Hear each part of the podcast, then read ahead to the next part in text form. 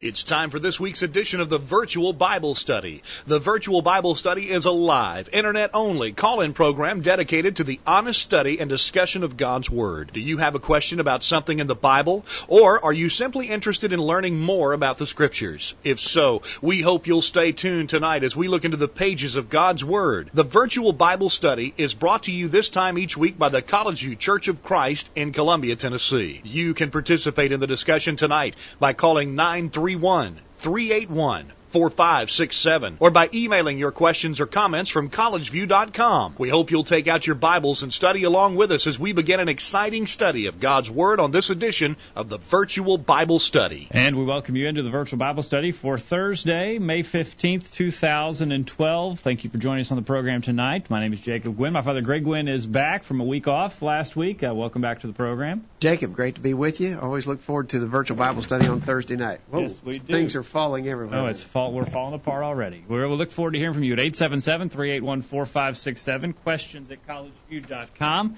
And if you're listening to us live on the program tonight, you can join in the chat room with other listeners to the right of your video window as we have an important uh, subject planned uh, for the program tonight. Jacob, we want to talk about the subject of instrumental music. I think most people know that as a Church of Christ, we do not use instruments of music in our worship that makes us somewhat unique in the religious world. Uh, there are other groups that uh, also have that same practice, but it's it's rather unusual in this day and time. And so we're frequently asked about instrumental music, why we don't use instrumental music in our worship and so forth.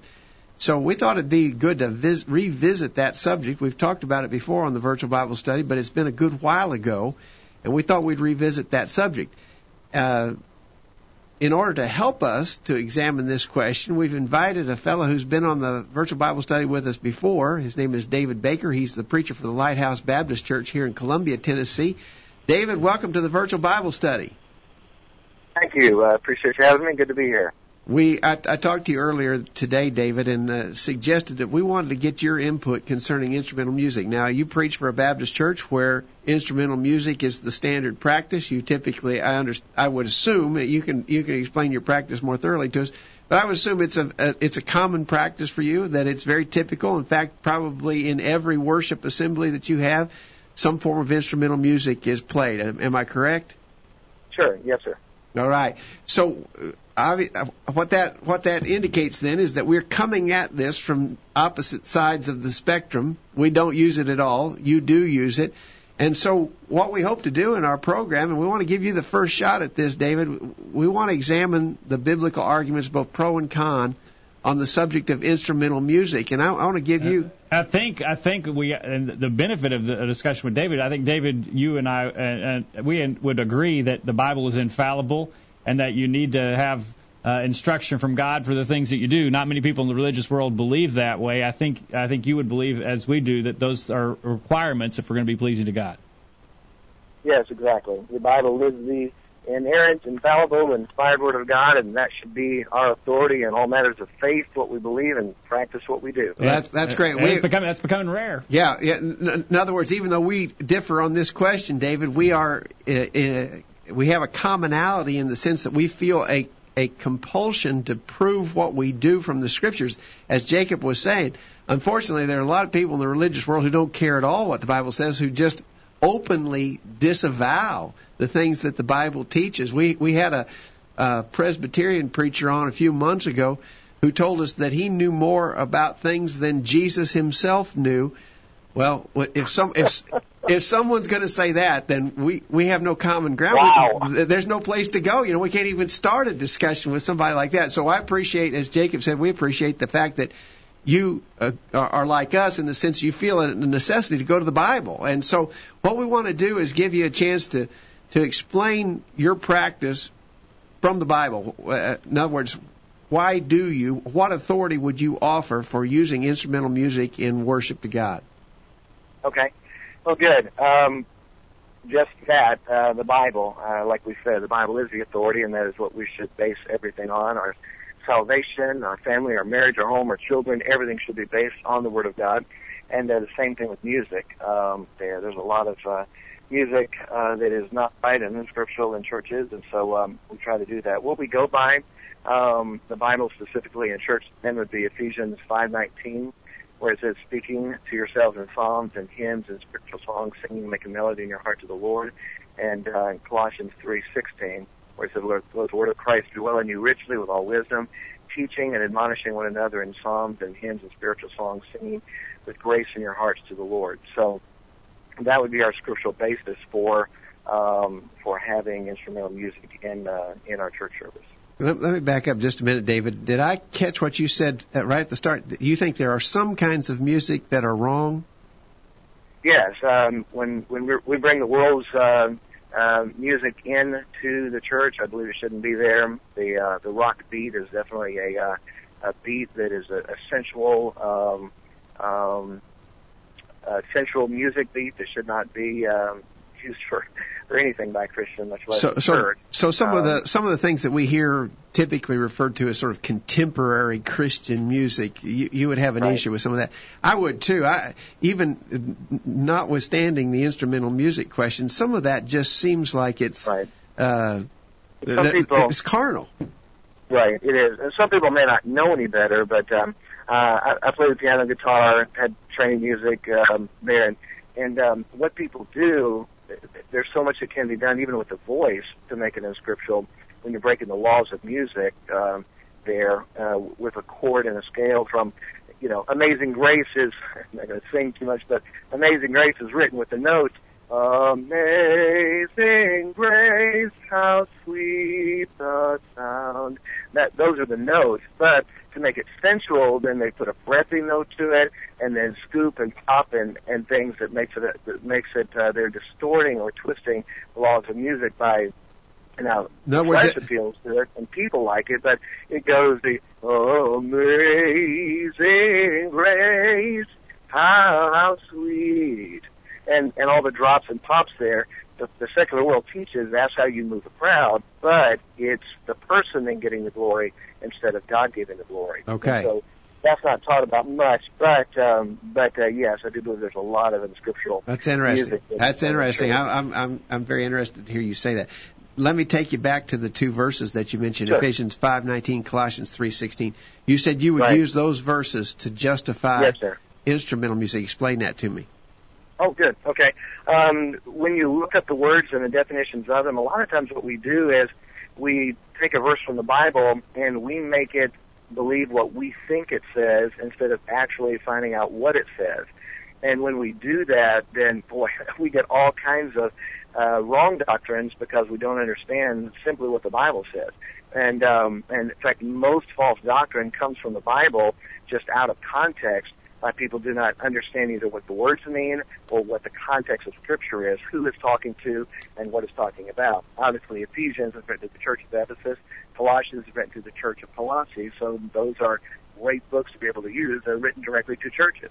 And so that would be the first thing. The second thing is what is the definition of those words there? The word psalm, uh, the definition of it is a hymn played on a stringed musical instrument. That's what the definition of the word psalm is, and I've looked it up a dozen different places, um, and it all says says the same thing. Whether you look in the Greek or Strong's or Vines or Thayer's or um, Nelson's or anywhere you want to look, um, there the definition of a psalm is a hymn played on a stringed musical instrument. I was um, in a discussion with a man one time, and he was telling me how so wrong we were, and he was actually taking it to an extent that if we played um, a piano in church, we were going to go to hell and um, and uh, and I explained the definition to him of what psalm was, and uh, he was so upset um, there, and uh, he said, "Well, that doesn't mean a piano." I said, "Excuse me, sir, a piano does have strings uh, there." So when you look at the definition of that New Testament verse uh, there, then it says we should have have stringed musical instruments in our worship.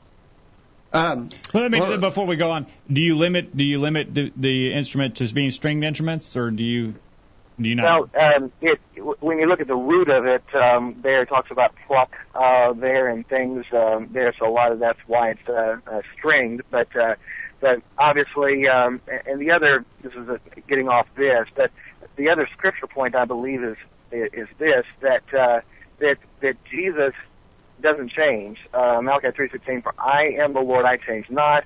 Hebrews 13:8, Jesus Christ the same yesterday, today, and forever. Um, I, I, I believe you would not argue against that the Old Testament and the temple and synagogues and tabernacles that they used um, they used instruments in worship then, correct?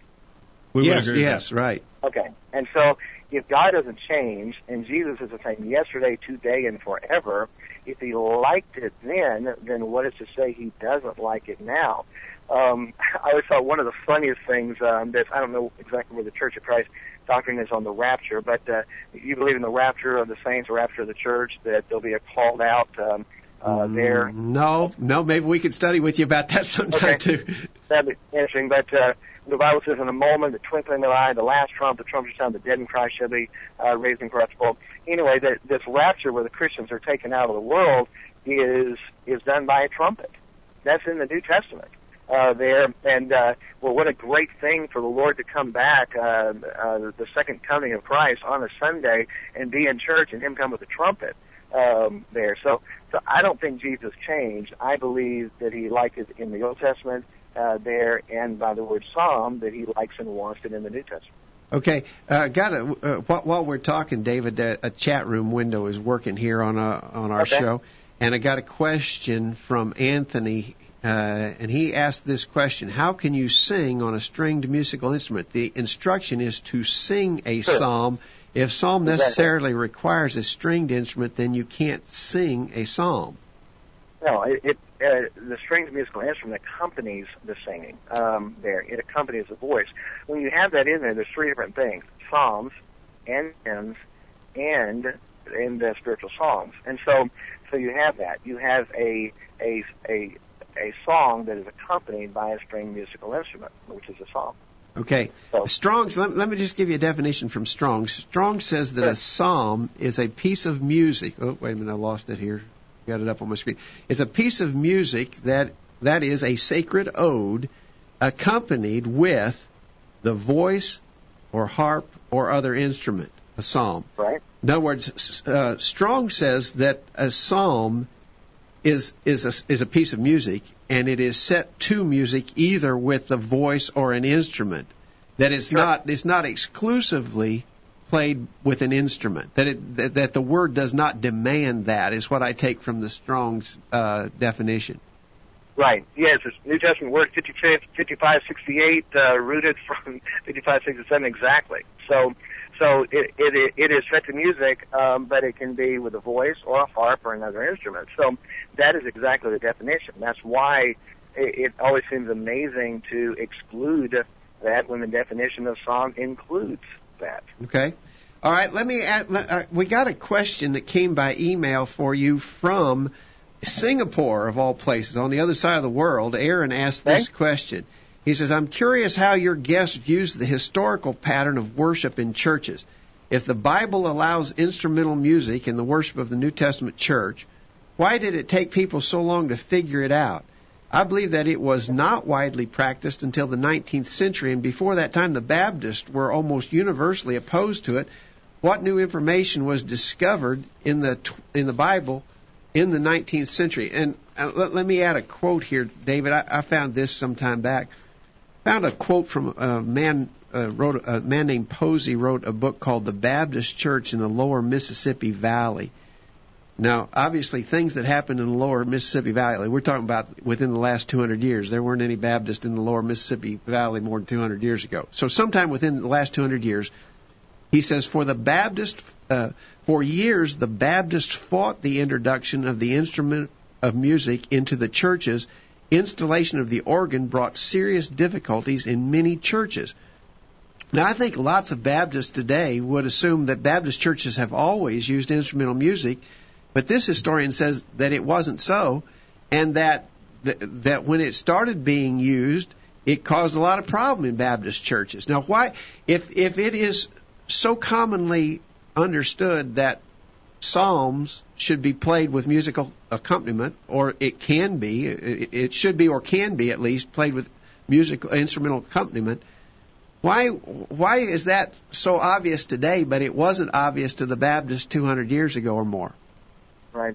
That was a good question. The uh, one thing, and I don't know. Obviously, I didn't live back then, and um, so I can't uh, speak exactly for those people. But um, we are not in a denomination. Um, I don't believe denominations are biblical.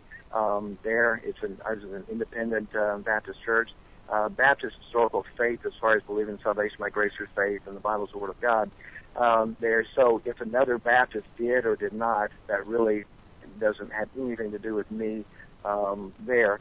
But um, it's amazing. People look at the historical aspect of that and say, well, they didn't use it then um, there, but boy, you know, in the early days of the church, uh, they didn't even have churches. They met in people's houses. And uh, and so when people went to build a quote church building, there were people that were against that. Um, back in the early church, people didn't have hymn books; they just had the Psalms. There was a big fight, even when Isaac Watts and many of the uh, the songs, the hymns we sing today, when they went, when they got away from just singing the Psalms, that just singing the Psalm book in the Bible, the Book of Psalms, there was a big debate that we should not do that. We should only sing the Psalms um, there. And uh, the same thing with um, you know hymn books. Hymn books were not scriptural. Hymn books were not uh, you know used or printed you know of course until the later centuries there um, and uh, historical. You know, people didn't even have Bibles uh, then. You know, they made up one Bible for the uh, whole church. So, so historically, to be able to say, well, they didn't use it back then, so then we shouldn't today, uh, there, uh, I don't think is, is is it at all. I think we should stick more with the, what the Bible says, and we ought to be, you know, silent with the Scripture, silent and speak well, with the I, you, They're I, not just historical. I would agree with you on that for sure. But here, let, let me read it. Now, historians are unanimously in agreement that instrumental music was not used in the early church in the first century and thereafter. Uh, for instance, here's a quote from a man named Kurfees. He says, We know the instruments performed an important function in the Hebrew temple service and in the ceremonies of the Greeks. So, among the Jews and among pagan Greeks, it was common to use instrumental music when they, when they engaged in what they called worship.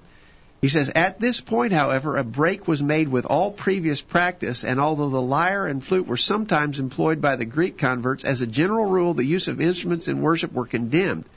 Many of the early church fathers, speaking of religious song, make no mention of instruments. Others, like Clement of Alexandria and St. Chrysostom, refer to them only to denounce them.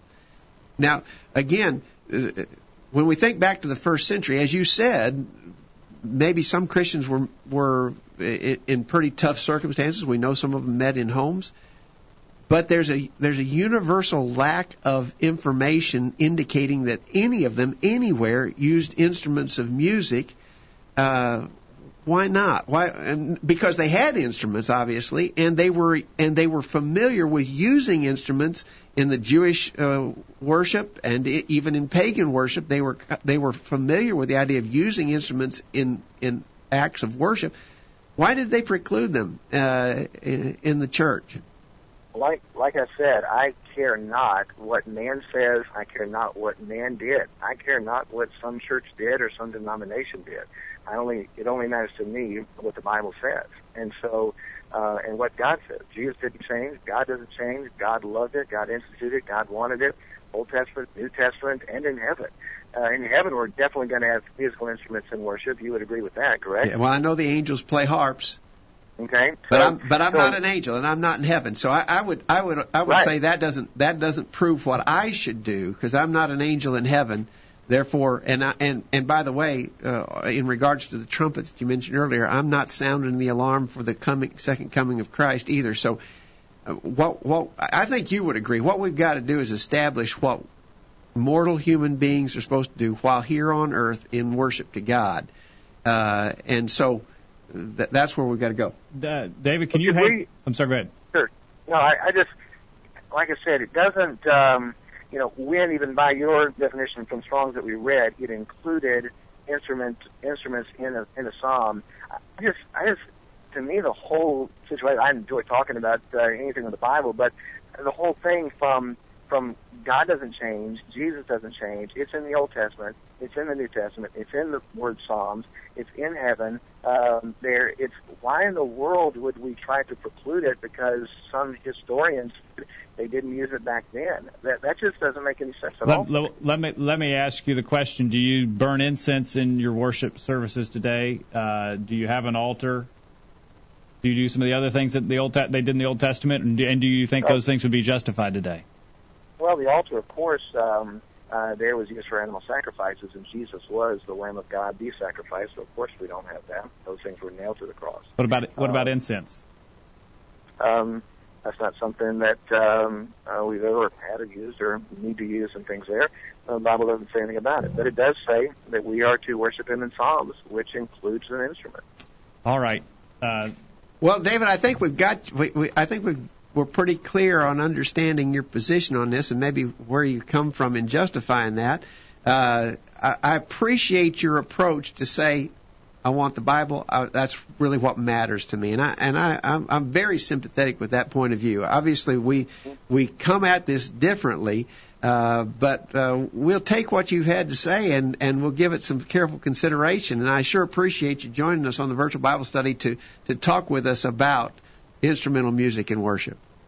Okay, just one of the things is not to be a, you know, I mean, the, usually in a quote debate you have, you know, side talks and other side talks, and you know, then you have a closing and things there. It does seem a little bit weird that you know I'll talk for 15 minutes and then the rest of the program I'm sure I'll be torn apart. well, why, why, why don't you why don't you stay on? We're, we're up against a break. Why don't you stay on? Let us Okay. let us make some points, and you can come back and, and Yeah, uh, well, represent. after this break, we'll make a couple points in Okay, response great. to you. That'd be fine. Okay, Sure. if you can stay with us, we'll do it. All right, uh, don't Okay. go anywhere. We'll be back uh, talking with David Barker, uh, Baker from the Lighthouse Baptist Church in Columbia, Tennessee. If you'd like to talk uh, with David, it's 877-381-4567. You can send your comments in the chat room as well. When we get back, we'll present our side of the argument. We'll give David a chance to respond as well. Don't go anywhere. We'll be back right after this. Now you can listen to a podcast of a recent sermon every week. Find out more at collegeview.com. There's more of the virtual Bible study right after these important messages. Hi, I'm Jack Coleman, a member of the College View Church of Christ, with a suggestion for you and your family. Why not turn off the TV on Thursday nights and gather the family around the computer for an hour of in-depth Bible study? The virtual Bible study always involves subjects of importance and interest to serious Bible students. So, why not join this Internet Bible study group every Thursday night? Here are some quotes worth pondering. Life is like a coin. You can spend it any way you wish, but you only spend it once. Do what you can with what you have where you are. A thousand words will not leave so deep an impression as one deed. There's no such thing in anyone's life as an unimportant day. Things which matter most must never be at the mercy of things that matter least. Most people plan their vacations with better care than they do their lives. Man, wish I'd said that. And whatsoever ye do in word or deed, do all in the name of the Lord Jesus, giving thanks to God and the Father by him. Colossians 3:17. Now, back to the program. We're back on the virtual Bible study tonight as we talk about instrumental music, and we ask the question: Is it uh, authorized in our worship? We want to do things that we have authority from God uh, to do, especially in our worship. Our worship is about God, not about us, as uh, is uh, un- uncommon in the religious world today. We believe our worship should be uh, suited uh, to God and uh, aimed towards pleasing Him. And uh, if we're going to please God, we believe we've got to do things according to the instructions He's given us. And so we're asking the question tonight uh, do we have authority to use instrumental music in our worship? And we're talking with David Baker from the Lighthouse Baptist Church. He's presented his arguments and uh, done a fine job with that. And uh, now it's time for us to present our side of the view. And uh, and uh, we would go to some similar passages that David used. Yeah, if, I was going to, if I was going to, David, if I was going to justify singing without musical accompaniment, I would use the same verses you used, Ephesians 5:19 and Colossians 3:16, because we're supposed. Let's let's look at Ephesians 5:19 for a minute. Speaking to yourselves in psalms, hymns, spiritual songs, singing, make melody in your heart to the Lord. I don't speak with an instrument. I can't convey any information with an instrument. And so what what this verse is telling me to do is that I'm supposed to be communicating. I'm supposed to be talking. I'm supposed to be speaking. I'm supposed to be delivering information. Colossians 3:16 says that uh, we are to be teaching and admonishing one another in psalms and hymns and spiritual songs. Again, I could play if if I played, and I wish I could. I can't. You said you play the guitar. I wish I could play the guitar. I could play the guitar in world class fashion, and I could never convey one bit of information to another person in the playing of that guitar. And you could say the same thing about any other instrument of music. So, what we're to do with our music is we're supposed to be speaking, we're supposed to be teaching. And I can't do that with an instrument. And so I would argue that in Colossians 5:19 when the word psalm is used, it's used there in the sense that it's something that is done with the voice and not with an instrument. As you agreed, the definition says that, and, and I had that up earlier. What did I do with it here? Yeah, uh, the definition is uh, that it is a sacred ode accompanied with voice, harp, or other instrument, a psalm. So, I would argue that the accompaniment of the psalm in Ephesians 5:19 is with the voice, not with an instrument, because it, it is something that is spoken. It is something that conveys information. Any thoughts on that? Well, um, yes. Uh, with a, a, a song that's sung with words and accompaniment behind it, it does teach exactly what the scripture says um, there. It does stop teaching when you put a stringed instrument with it. So um, I don't see how that verse can be taken to exclude again uh, an instrument when it when it actually includes it in the definition. Well, but this is this is commanded to us all. We're to speak to one another. We're to teach and admonish one another. So now, uh, look at Colossians 3:16 again. It says, "Let the word of Christ dwell in you richly in all wisdom, teaching and admonishing one another in psalms." So here we are in a worship, David, you and me, and I'm supposed to be teaching you, and you're supposed to be teaching me, and we're using psalms to do it. So, right. so if I'm teaching you, wouldn't it? In other words, if the authority in the word psalm means that I'm, I'm to have, I'm, an, I'm accompanying this teaching with a with an instrument, then I have to be playing an instrument and talking to you, and you have to be playing an instrument and talking to me, if we're going to be doing what that says to do with the psalm. Uh, are you getting my point? If this is if this is instruction this is something that everybody's got to be doing. We all need to have an instrument. We need to be playing an instrument as we voice the psalm in order to fulfill what those verses would be instructing. Am I missing something? Of course, uh, just like everyone does not get up in the quartet and sing um, there in front of people because their voices aren't that talented uh, in a voice instrument, then also the same thing people would not uh, with a stringed instrument. But uh, again, when you have a quartet gets up and sings a cappella, uh, they are teaching the crowd. We have a cappella music, love a cappella music. Um, there, there's nothing wrong with that at all. As you add a piano accompaniment to that, you are still teaching. So it lines exactly up. We are teaching and admonishing with a psalm that is accompanied by a hymn, by a stringed instrument. Well, uh, th- this would be another point of difference with us is that that we don't we don't believe in special music by way of choirs and quartets and soloists either because and, and again I would use the same verse to argue that that this is a reciprocal action. And if I'm just sitting in the audience listening to a quartet sing of course they sing beautifully or a soloist sing or even a choir a larger choir singing they sing beautifully they they may be conveying information to me, but I'm not conveying any information to them as I sit there in the audience. And the and Colossians 3:16 says we're supposed to be teaching and admonishing one another. And so I'm not doing my part in that if I'm just sitting and listening. And I would say the same thing about the instrument. If if if the psalm is to be used with instrumental accompaniment, then I'm not I'm not doing the whole job here if all I'm doing is singing while somebody else is playing a, a piano. Furthermore, the, the instruction is to to it, the type of, of music here, psalms, hymns, and spiritual songs. The instruction is that we're to what what are we supposed to do with that type of song? We're to sing uh, that type of song. No, no reference to playing there. And so with, I, I think that would go a long way toward defining the type of music that they were using. What was the what was the verb uh, that was associated with this uh, type of music? Again, the definition says it can be accompanied by singing, by uh, by harp, or by some other instrument. Well, when we take that definition, you've got the three possibilities there according to man's definition of that word. Paul goes on in the latter part of that verse and tells you what accompaniment we are instructed and authorized to use, and the only the only the only verb that goes with that type of music is to sing, uh, no reference to playing. And uh, we would combine that with other passages that talk about music in the New Testament and absolutely no reference anywhere to anyone actually playing and no instruction to play. uh, Colossians, I mean, excuse me, Ephesians 5:19 tells the place where the melody is made is made in the heart, making melody in your heart to the Lord, uh, not making melody on an instrument uh, to the Lord. I, w- I would make that argument. Uh, D- David, let me. I, I've used this argument before, but uh, Well, if I could, if I could say that, Okay, yes. yeah, go I'm ahead. Sorry. Just on that, the melody in the heart, when the person sings, the melody first starts in the heart and comes out the voice. Any instrumental player, the same thing. The melody starts in their heart and then comes out through the instrument. The melody starts in the heart, exactly right.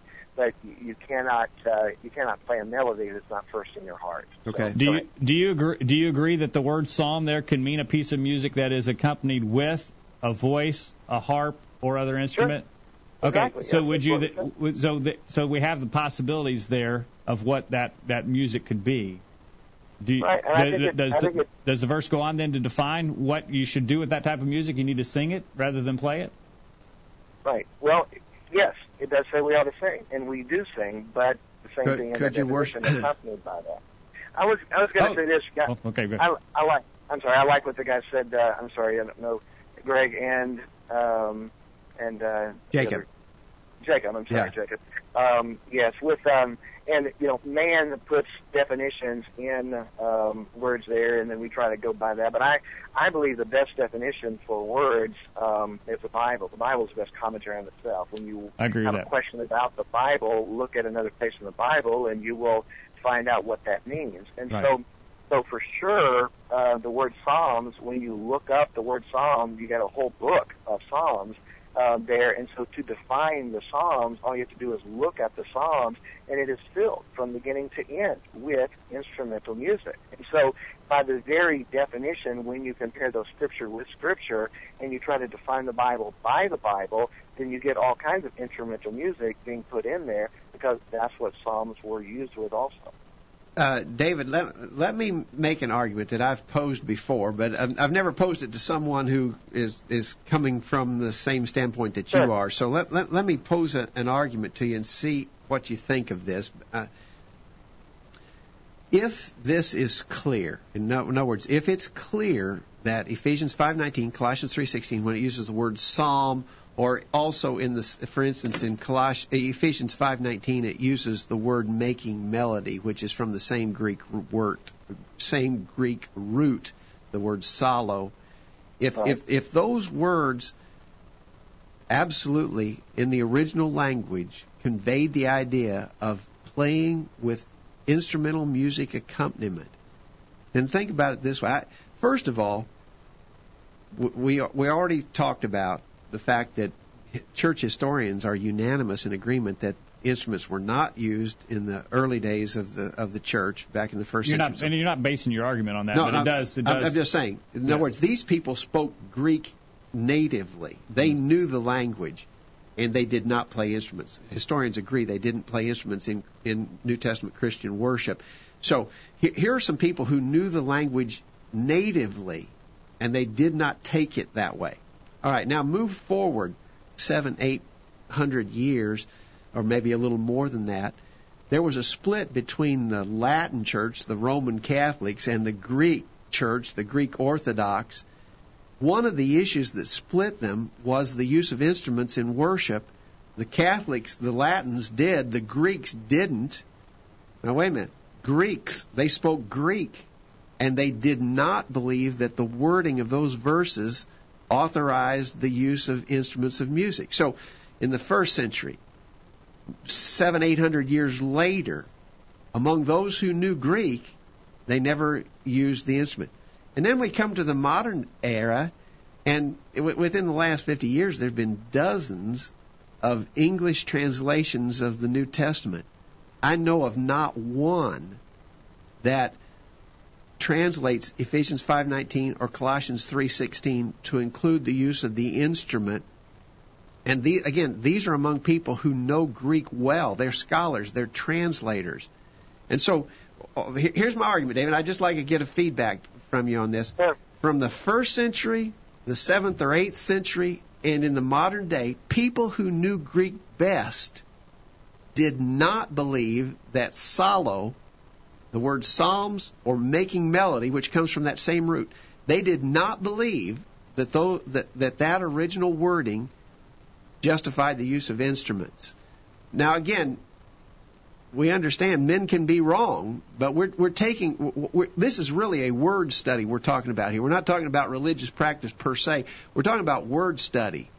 And in Greek word study, you do refer to authorities. You did earlier when you told us what you believe the meaning of Psalms was. You you referred to a, a an authority, a, a, a scholarly authority on the subject. And What I'm saying is, this. It seems to me that the scholarly authority on this subject says that Psalms or making melody psallo, the Greek word psallo, does not inherently authorize Yeah. the use of instruments. And uh, Mike in the chat room also has made a point about the word a cappella, and that, that word has uh, the That's a Latin that- word. A That's Latin a word. that's a Latin word. But it, it, the the definition of it means in the style of the church, with that meaning music with or instru- uh, singing without the accompaniment of instruments. Uh, that so there was there's another historical reference to that. Again, not it doesn't that doesn't that doesn't establish truth, but it does uh, well, it coincide with indicates what we're that saying. it indicates that that it's agreed, it's understood that using instruments in in Christian worship was not the practice. Uh, in, that it's a it's a relatively recent development, even among the Baptists. It's re- and and so uh, again, we're just my point here, uh, David, is that just from the standpoint of a wor- Greek word study, what do you think of that approach? Right. Well, I, I, uh, I think we would probably agree with this, but uh, the Catholic Church is nowhere near what the church is supposed to be. The Greek Orthodox Church is nowhere near. Oh, what I agree. is I agree. to be. I, I agree Those about that. I agree Right, about those- that, those David, but I was just saying these people know the language. All I'm saying is they know the language. Well, they, they don't know Koine Greek because Koine Greek uh, went out so early. They know the uh, you know the modern Greek, which is totally different. But but to base anything on what we would know and agree to be heretical, um, you know, in Uh, so uh, many different things, well, you, I would not base that you, at all. What you missed my, you're missing my point, David. You're missing No, my no, no. point. I'm just saying that the people who understand Greek language never, throughout the centuries, have never come to the conclusion that you've come to tonight. I'm just saying these people know the language. I, I agree with you wholeheartedly. The Catholics and the Greek Orthodox, they're wrong on almost every subject. But but I'm just saying I'm talking about people who know Greek.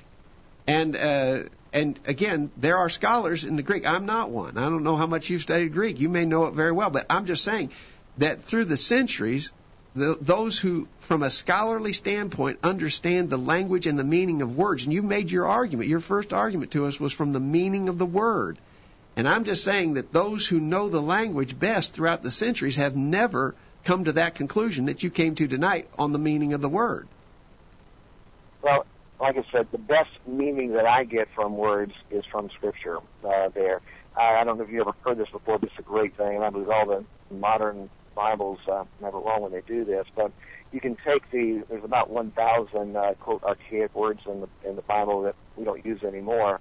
And someone's done a study of this. You can take each one of those words and go to the law of first mention, the first time that word is mentioned in the Bible, and it is defined in the very text of the word what it is. And that'd be another interesting thing to talk about sometime. But but when I when I define words, I do not go to Strong's. I don't believe Strong was a a, a good strong Bible believing man. To be honest with you, um, uh, that is not my authority. No man is. The Word of God is. And so when I define the word Psalm, I look at the Bible and see how it defines Psalm uh, there. And and so many times, not every time, of course, you can say uh, without saying instruments there, but so many times in the Book of Psalms they did use um, instruments in the worship to the same God that we worship today uh, there, and nothing changed. Uh, uh, David, God, God doesn't change and Jesus doesn't change. So why in the world would our, you know, when they, when specifically, you know, when specifically God said that He wanted them to, you know, Psalm 33, uh, 2, praise the Lord with the harp,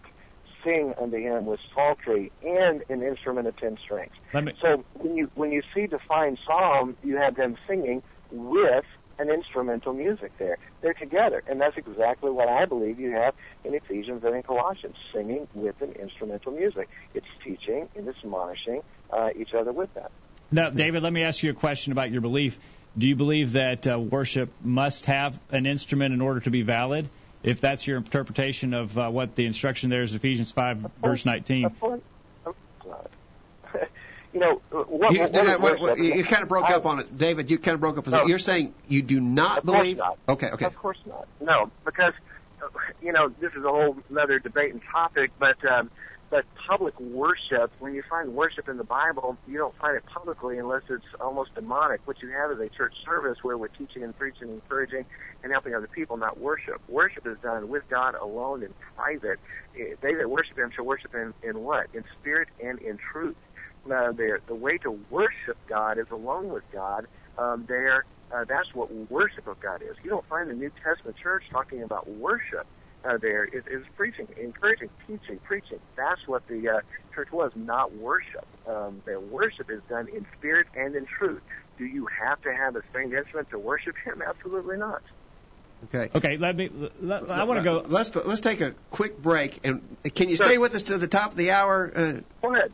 Yeah, oh, I'm. I, I, when I talked to you earlier today, I didn't indicate that we'd keep you for a whole hour, but th- this is so interesting, and, and I, I'm really uh, taken by your I enjoy it. explanation. Fine. So uh, we'll, we'll take a quick break, and then we'll go to the top of the hour All right, when we come uh, back. We're, we've got uh, a long line of, uh, of comments in the chat room that we may or may not get to. The best way for your comments to be heard tonight is to give us a call toll free eight seven seven three eight one four five six seven. We go to the top of the hour talking about instrumental music. Uh, don't go anywhere. We'll be back right after this. You won't want to miss what we talk about next. The discussion continues right after these important messages. This is Greg Gwin with this week's bullet point. All of us dread having issues with our computers. Viruses, crashes, malware, tracking cookies, and other things that affect the proper working of our machines are a constant concern. Those who do not take steps to protect against these dangers are certain to suffer the negative consequences. However, we're concerned that Christians need to open their eyes to a growing threat that has nothing to do with their computer's hardware or software. The threat we have in mind involves their spiritual well being and is generally known as social networking. Many brethren enjoy being able to contact folks via Facebook, Twitter, MySpace, and so forth, but we're alarmed that some are not exercising a proper degree of caution. Consider these issues when engaged in social networking.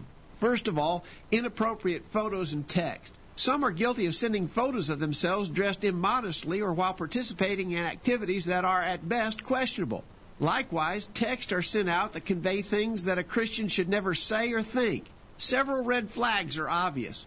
Why are you doing such things? Why are you thinking and saying such things? And why are you effectively destroying your influence and example by publishing such things? Many need to be reminded of their duty to God and their responsibility to let their light shine, as Jesus taught in Matthew 5:16.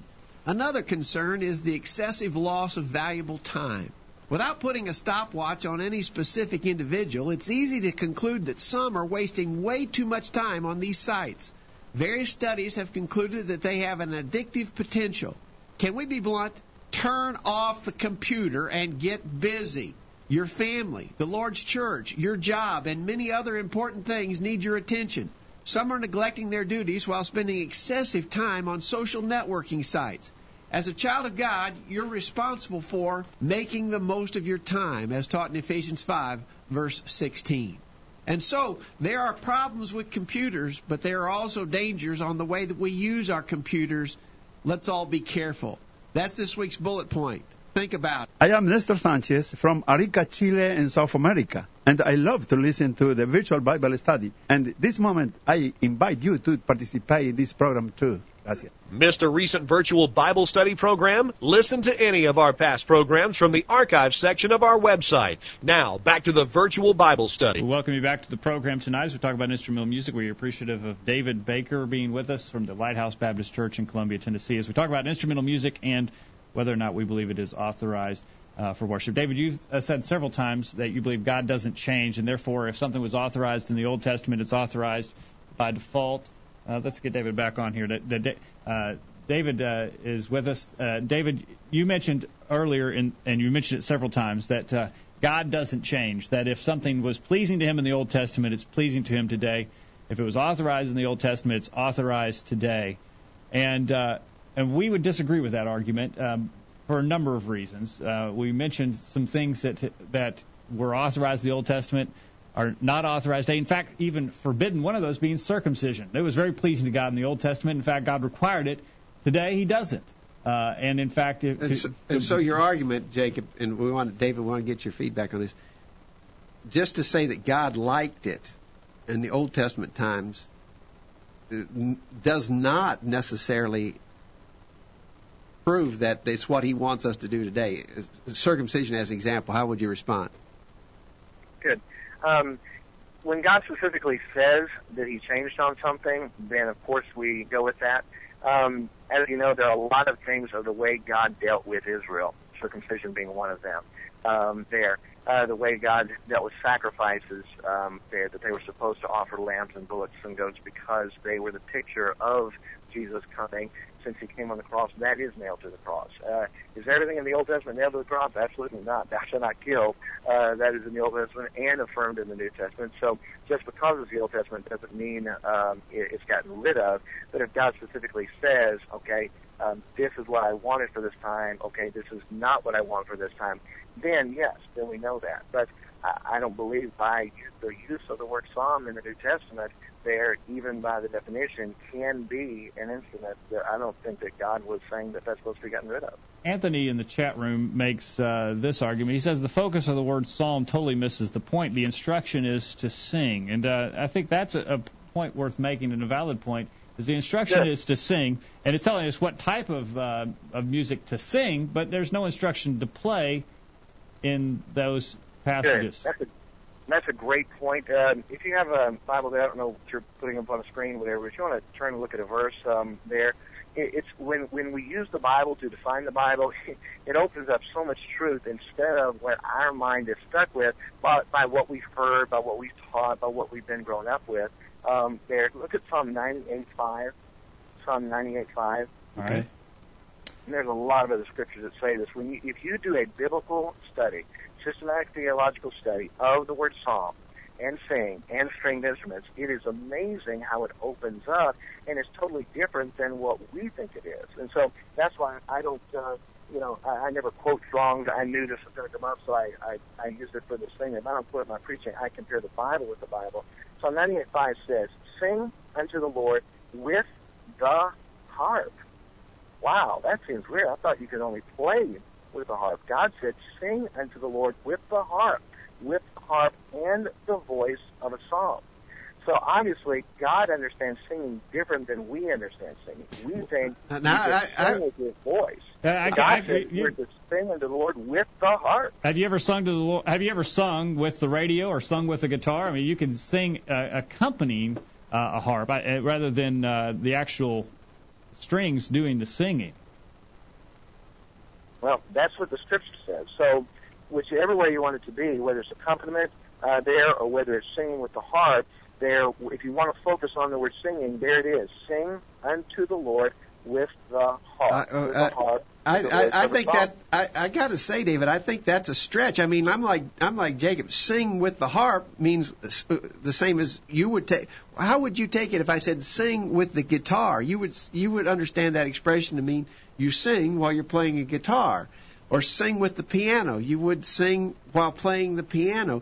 I think this old and and, and by the way, just to repeat, we're in full agreement that in Old Testament times they certainly did use instruments of music. We're not denying that. We think we live under a different law. We got to justify what we're doing today by the New Testament, not by the Old Testament. I think that that statement simply means that they were they were singing here's- with. Right. Go ahead. Under, under, I'm sorry. Understand this. Um, there, our our voice is a string. It is the vocal string. It is it is. You understand the anatomy of what the voice is, okay, it is the vocal cords that are vibrating when air is coming across it.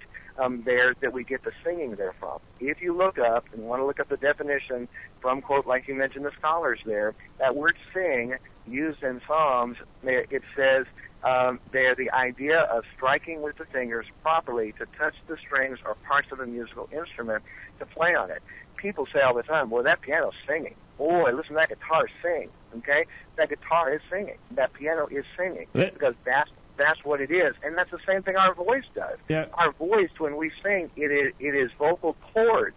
It is a string instrument that we are using with air coming across it vibrating. I got, I This got- is exactly some, this, is. this is somewhat of a detour though because we we don't believe that we can go back to the Old Testament and get justification for the way we worship God today because so many things have changed. In fact, we believe that if we go back to the Old Testament for our justification, we can't just go back for one thing. We need to take it all, and so we'd have to we'd have to worship God in every aspect like they did in the Old Testament. If we're going to say, well, here's an example of how God w- wanted people to worship Him back then.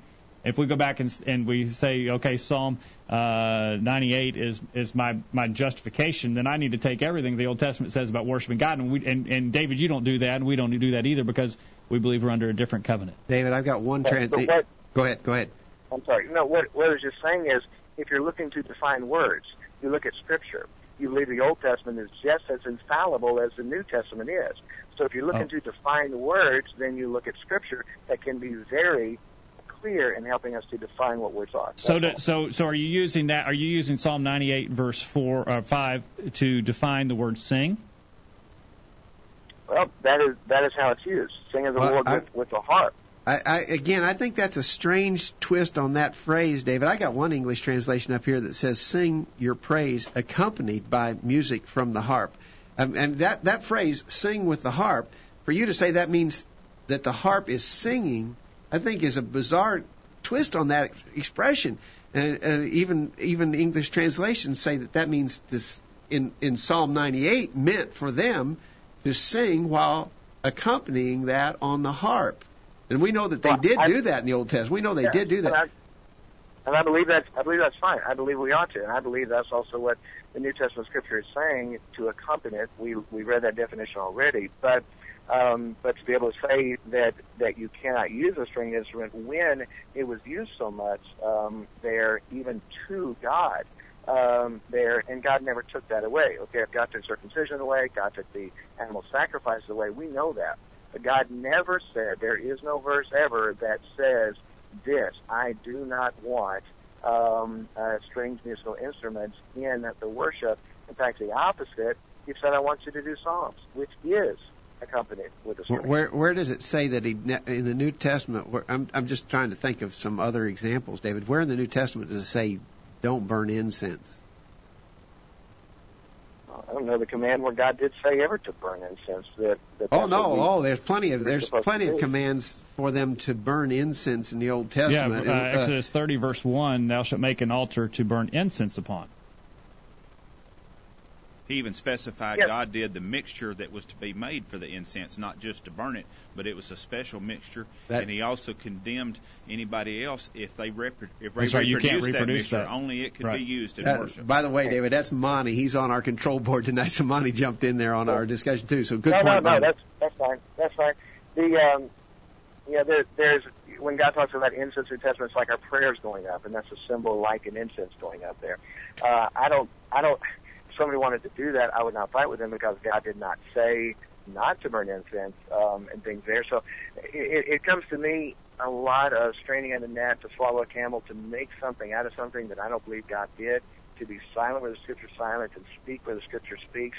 Uh, there, God never commanded that we were not supposed to do that. Let me If ask you. somebody wanted to have an incense in a, in a service there, if God didn't command against it, I don't see anything wrong with that. I don't see any reason to uh, there, but there's nothing wrong with it unless God said, okay, that's done. I don't want that anymore. Let, let me ask you a question about your practice. I don't, I don't, I don't, and I'm, I don't know. I'm just asking for information here, David. Do you, in your worship services, do you ever have just instrumental pieces? In other words, no one's singing. It's just just an, a piece played on the instrument without anybody singing any words at all. Do you do that?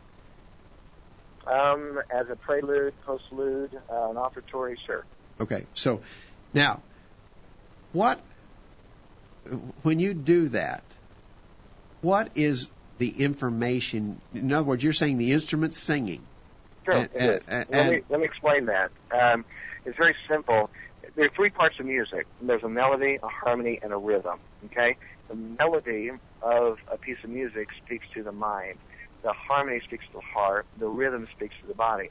The melody speaks and sings whether the words are there or not. If I just use the melody, I'm not going to use any words at all, just a melody, da da da da da da da da da. That's a melody, no words at all. But in your mind, what are you filling in? Oh, you know that melody. You automatically put that in, and that does speak because we know the words to that melody, and it does speak to our mind. So well, well what if it's what if it's a, what if it's okay? You used a very uh, familiar melody there that we all know. Exactly. Uh, uh, but all- well, what, if, what if it's what if it's a song I never heard before? There, here's an instrument, and he, he, the, the guy on the organ at church is playing a song I never heard it before. I know no words that go with that with with that uh, uh, tune, and and so how am I learning anything? How am I being taught? If you're asking, if you're asking our practice, okay, our practice for any offertory that's ever been done uh, there, if there's not words, it is a familiar, just like what you heard, where everybody would know it, and that melody then would speak to your heart because of the words that that go with that. That we all know and we fill it in. It does teach. Would you stop the organ player if he started playing a piece that nobody knew? Excuse me, I'm sorry. Would- would- i- If your organ player on Sunday started playing a song, uh, just a, just an instrumental piece, no singing, he started playing this song on the piano, and it's a song you didn't know and that nobody in the audience knew. Maybe it's something that he just wrote the night before. And uh, would you stop him? Uh, well, that would never happen because everything is approved beforehand um, there, and uh, that wouldn't be a right practice because you're not going to be speaking if no one knows. So you're uh, now now this is interesting because you're basically saying that the words are fundamental. That the you- you're saying that you would never play a song that you didn't already know the words to. So you're admitting that the instrument doesn't do the teaching; it's the words, whether spoken or in my mind. It's the words that convey a message to me. I am taught by the words, not by the not by the instrument, not by the Right. notes the instrument Exactly. is playing. like I said, the melody speaks to your mind. Now you add the harmony, you add the third, you add the fifth, you add the harmony into that. Now that speaks to your heart um, there. But it is the melody that speaks to your mind. Uh, in the chat room, we got a question from Mike up in Indiana, and he asked, "What? What? You got a new convert? Okay, here's a guy that you just converted this week. He's just become a Christian. He's never been to church before. This Sunday is his first Sunday in church. He doesn't know. He doesn't know any spiritual songs or hymns or psalms. And now the the organist is playing this tune." It's not teaching him anything, is it? He's never heard that song before. You may know it very well. The other people in the congregation may know it re- real well. But this new convert, he never has heard that song before. He knows nothing of the words. What's he being taught? Right. Well, Mike, they don't even they can't find a book in the Bible. They don't know the story when you talk about and reference as we are preaching reference of David or Daniel or Goliath there, they've never heard that before. Um, that happens all the time. Any new convert convert has to grow in grace in anything. Okay. Or they're not going to they're not going to understand very much at all. If you t- if you use David as an illustration, they're going, "Who who is David? I've never heard that All story right, I- before." So good answer. that- That's a good answer. Good, good answer. Uh, but I do I do find it interesting that we take Ephesians chapter five verse 19 again it says speaking to yourselves in psalms, hymns, and spiritual songs, singing and making melody in your heart to the Lord. We can take that verse and we we can hone in on the word psalms. That can mean a piece of music that is either accompanied by voice, harp, or string instrument. And what is it in that verse? Well, it says here that we're to speak to ourselves in So singing in that Uh, verse. Well, but again, we can take that and we don't even have to sing. Where when it says to sing, we can just play and that's okay. It seems to me that uh, that goes against the instruction that, Yeah, that's so yeah. clear there to sing.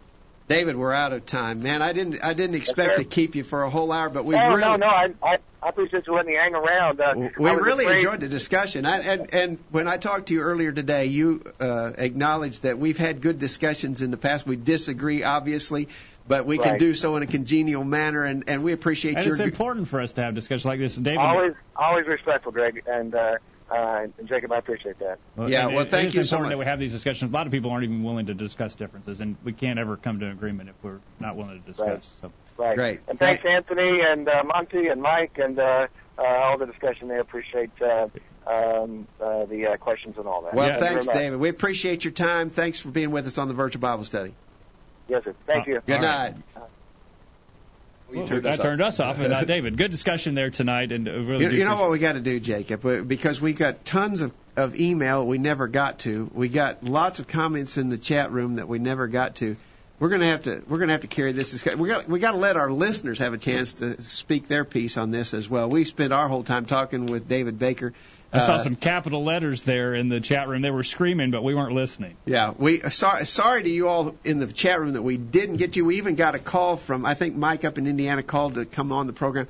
We told him we'd have to call him back next week. Let's carry this discussion over, Jacob. We'll we'll we'll continue this discussion with the listeners, giving them a voice uh, to say what's on their mind uh, next week. And hopefully we have some listeners who would disagree with us and maybe agree with David. And we would welcome you to be back next week as well and uh, present your side of the, of the uh, argument as well so we can, again, study the scriptures and come to an understanding of what God wants from us in our lives. And so we appreciate uh, the discussion tonight, Dad. Very good uh, for us to consider our worship to make sure, again, it's got to be pleasing to God or else it's not going to do any good. So we Exactly make sure right. we got authority. Exactly right. I, I thought it was very informative and necessary discussion, and I think there's a lot more to be said about it. All right. Well, uh, Monty, uh, thank you for being behind the controls tonight, and uh, and uh, we didn't get to talk with you very much, but we enjoyed having you here. I enjoyed being here. All right, and uh, thank you for your time, Dad. Thanks, Jacob. Thank you for being on the other end of the line tonight. We hope you'll make plans to be back here this time next week for another edition of the virtual Bible study. In the meantime, we encourage you to put God first in your life, study His inspired word, the Bible, and live by it every day. You'll never regret it. Thanks for listening to the virtual Bible study brought to you by the College View Church of Christ. The College View Church of Christ meets at 1618 Hampshire Pike in Columbia, Tennessee. If you are in the Columbia, Tennessee area, we encourage you to worship with the College View Church of Christ on Sunday mornings at 9:30 and on Sunday evenings at 6 o'clock. The College View Church of Christ also welcomes you to attend their Wednesday night Bible studies at 7 o'clock. If you have any questions about something that was said on tonight's broadcast or would like more information about the College View Church of Christ, please call 931-381-4567. That number again, 931-381-4567. Or for more information on the internet, visit collegeview.com. Be sure to tune into the virtual Bible study this time next Thursday for another informative study of God's Word.